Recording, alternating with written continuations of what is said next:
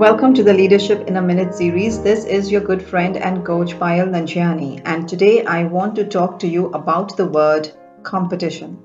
It is sent to me by Felicia from San Jose. Well, in one of my latest media interviews, I was asked how I stay on top of my game, and my simple response was the game never stays the same, and nor do I.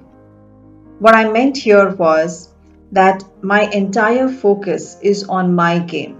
Comparing ourselves to others creates a negative narrative in our head that we are not enough. So, uh, uh, uh, you know, when, when I was learning golf, you know, when I was learning how to play golf, I was taught not to look to the left or the right and to only focus on the shot that I was taking. And that taught me a very good lesson that it is very important for leaders to be aware of what's happening around them inside their organization as well as in the market so you don't allow anyone to steal your lunch. But focus on your great idea. Focus on what you want to achieve because it will require all of your energy. And if that energy is spent in focusing on someone or something else, you won't go a long way in your career.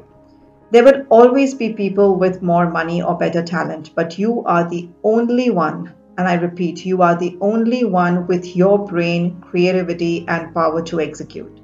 The road to success, my friend, is long and windy. And I encourage you not to spend your precious time worrying about someone else.